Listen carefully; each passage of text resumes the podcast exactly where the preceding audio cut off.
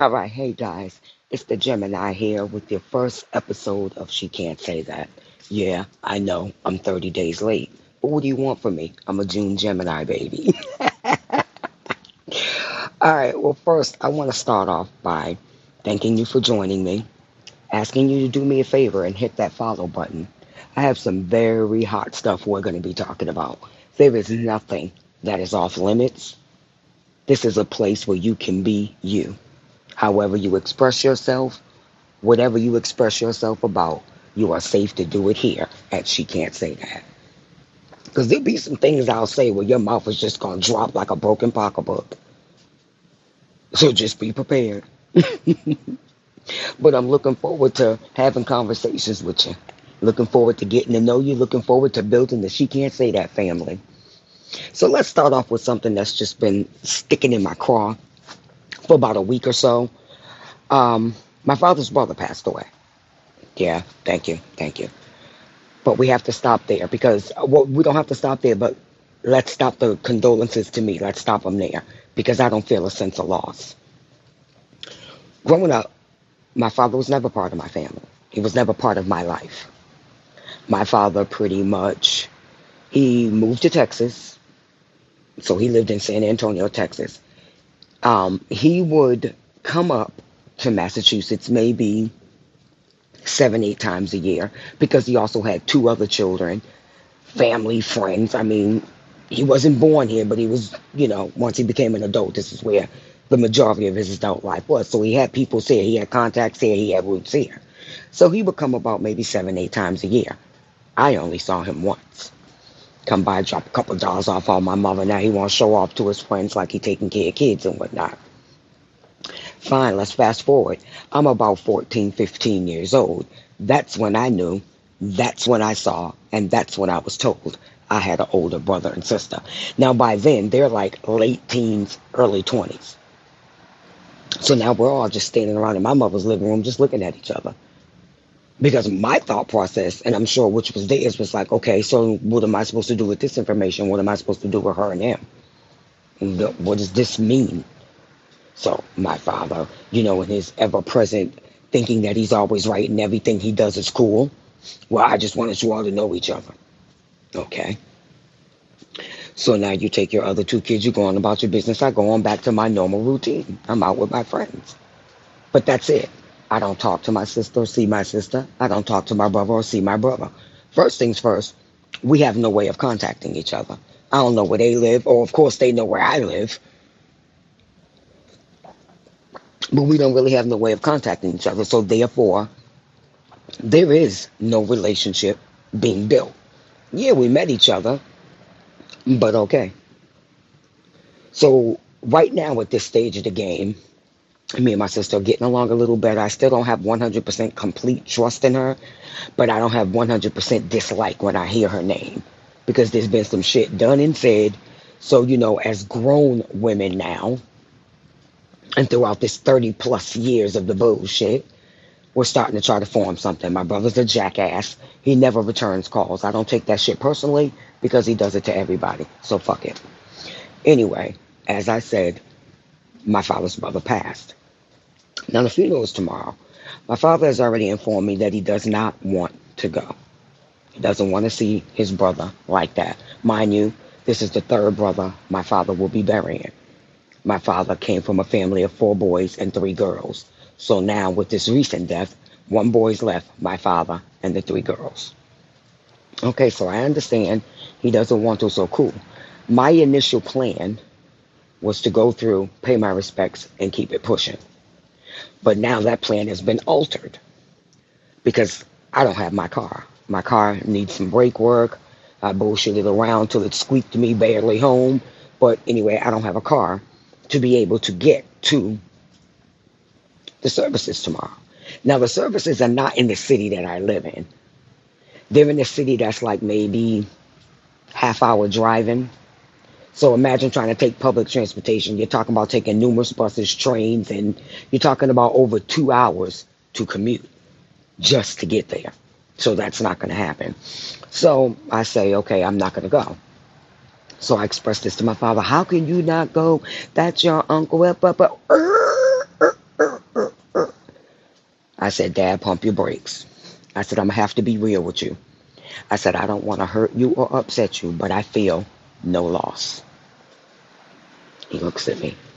What do you mean you feel no loss? That's your uncle. I said, No, that's your brother.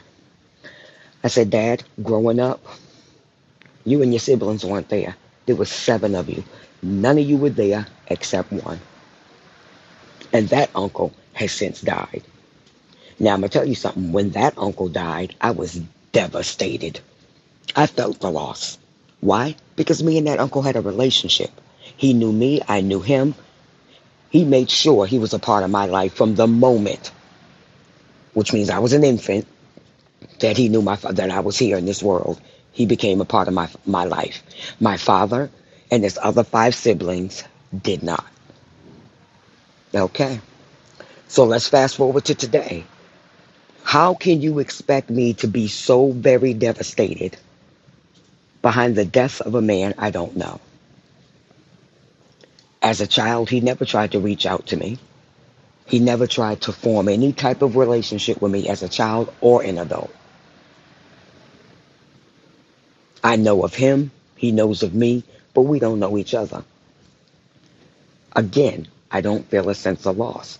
When I think of this man, I don't think of him as uncle anything. I think of him as my father's brother. Again, the uncle that previously died before him I think of him as an uncle because he was. We had a relationship. We saw each other all the time. We kept in touch all the time. We did things all the time. We had a relationship. This uncle, I did not. I just know of him. I don't know him. Again, I feel sadness for my father and his other siblings. For my father's brother who passed away, I feel sadness for his wife and his children. But again, I personally feel no loss. Now, as I told my father, I blame you. You chose, for whatever reason, that you wanted nothing to do with me when I was born. You would do the barest minimum, and that's what you did. You didn't make it a point for me to be around your family. I don't know anybody in your family. I don't know anybody in your family like that except for that one uncle who has passed away. And it's not the one who's burying tomorrow, it's the one previously, the actual uncle. So when I say uncle, I'm talking about the one I knew. When I say father's brother, I'm talking about the one they're burying tomorrow.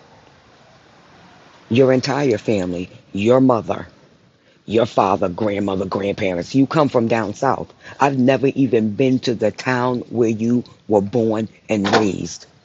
Why? Because you never took me. You all have family reunions every year. I was never there. Again, I only had a relationship with that one uncle. And that was a devastating loss. So, as I said to my father, the fact that I have no relationship with the rest of your family, those that have passed on, I don't even know who they are. Those that are still here, I don't even know who they are. Go back down south for what? There's nothing and no one there that leads to a trace of you. That's all done. The opportunity for that was when I was growing up, when you were taking the other two kids and you left me there as if I didn't even exist. And that's how your siblings acted, as if I didn't exist. So now, this day, this is the byproduct of that. This is the byproduct of that. And I need you to understand your role in this. Granted, we're all grown people now, but because there was no type of connection, no type of anything as a child, I went through my childhood and grow up because I am very much grown now. There's been nothing. Now, don't get me wrong. My father's siblings, I don't hate them. I don't dislike them. I don't blame them. I don't anything. And the little blame that I place on my father, it's not enough where it becomes an issue. My father knows his shortcomings, and the ones he don't know, I'll gently remind him of them, as he likes to do to others. you know, so that's how that goes. But I need to know. Y'all tell me. Because I know sometimes I can be P E T T Y. Am I being petty? Or would you feel that way? Or am I being petty? Now, as I said, I would have still made the plan to go through and pay respects, but I do not have a car. I do not want to be riding with someone else and get stuck out in the town and can't get back home because I hadn't planned on being throughout the whole services anyway. So now not having my own car to be able to move around when I want to stops me from being able to go. But I do plan on, since my father did say he wasn't going, I plan on going tomorrow and sitting with him for a while. They'll be at the services, and me and dad will sit home together, and you know we'll talk and do whatever. Hopefully, it won't be another argument session because he likes to get slick with his mouth and think that he can just say shit. Don't work like that. You have not put in enough time to just say shit. We just now getting to the point where, perfect example, you could ask my father basic questions about me and he couldn't answer. And just as sad, you can ask me basic questions about him and I couldn't even answer. That's just how much of a relationship we have. Now, I told you my father lived in Texas, but for the last nine years, he's been living here. Yeah, we see each other a little bit more because of my effort. The only time I get a phone call from him is when he wants something. And I pick and choose what I do. You know, I just needed to really get that off my chest. And I'm sorry for starting off with something so deep and personal. But like I said, there's nothing off limits. we going to talk about that shit. I've been on this earth for a while. Like I said, I've been around. So I've been through some things. I've experienced some things. I've seen some things. I've done some things. And we're going to talk about all those things. I'm not ashamed of who I was now, who I am now, or who I was then. I am unapologetically me. Some people call me that bitch. And you're right, I am that bitch.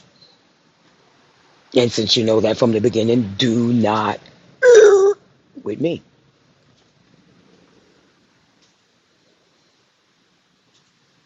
So check it out. Here's another little thing I wanted to talk about. This is for the ladies. Ladies, come on, y'all. Let's just say Chrisean and Blueface. Don't do that dumb shit. Do not do that dumb, immature, embarrassing, forever known bullshit.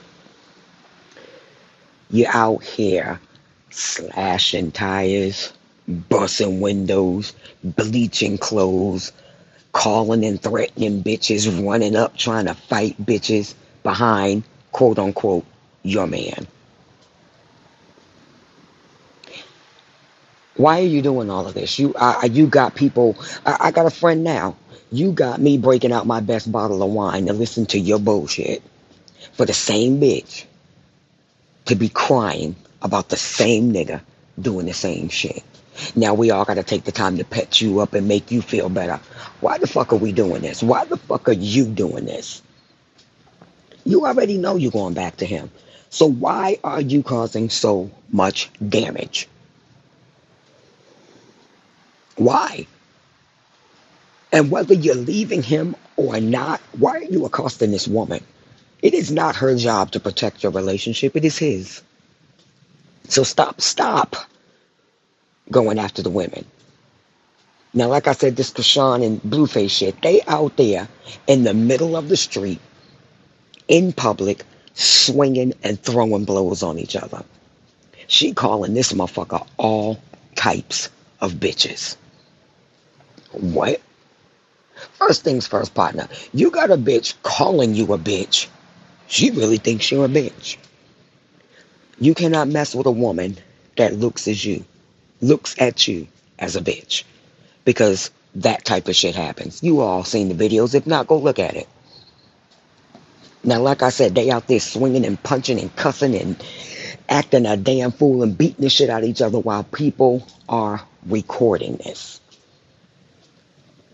And then what? They wake up the next be- the next day together. Because this ain't the first incident for them, and this ain't the first incident for my friend, and this ain't the first incident for your friend. And he's sitting there telling her how much money he need to give her to get her away from him. Nigga, you don't want her away from you. Because if you did, she wouldn't be laying right there right now. And all of this is behind what? Infidelity. So I'm going to say this and then we're going to move on to something else. If you ain't finna leave that man,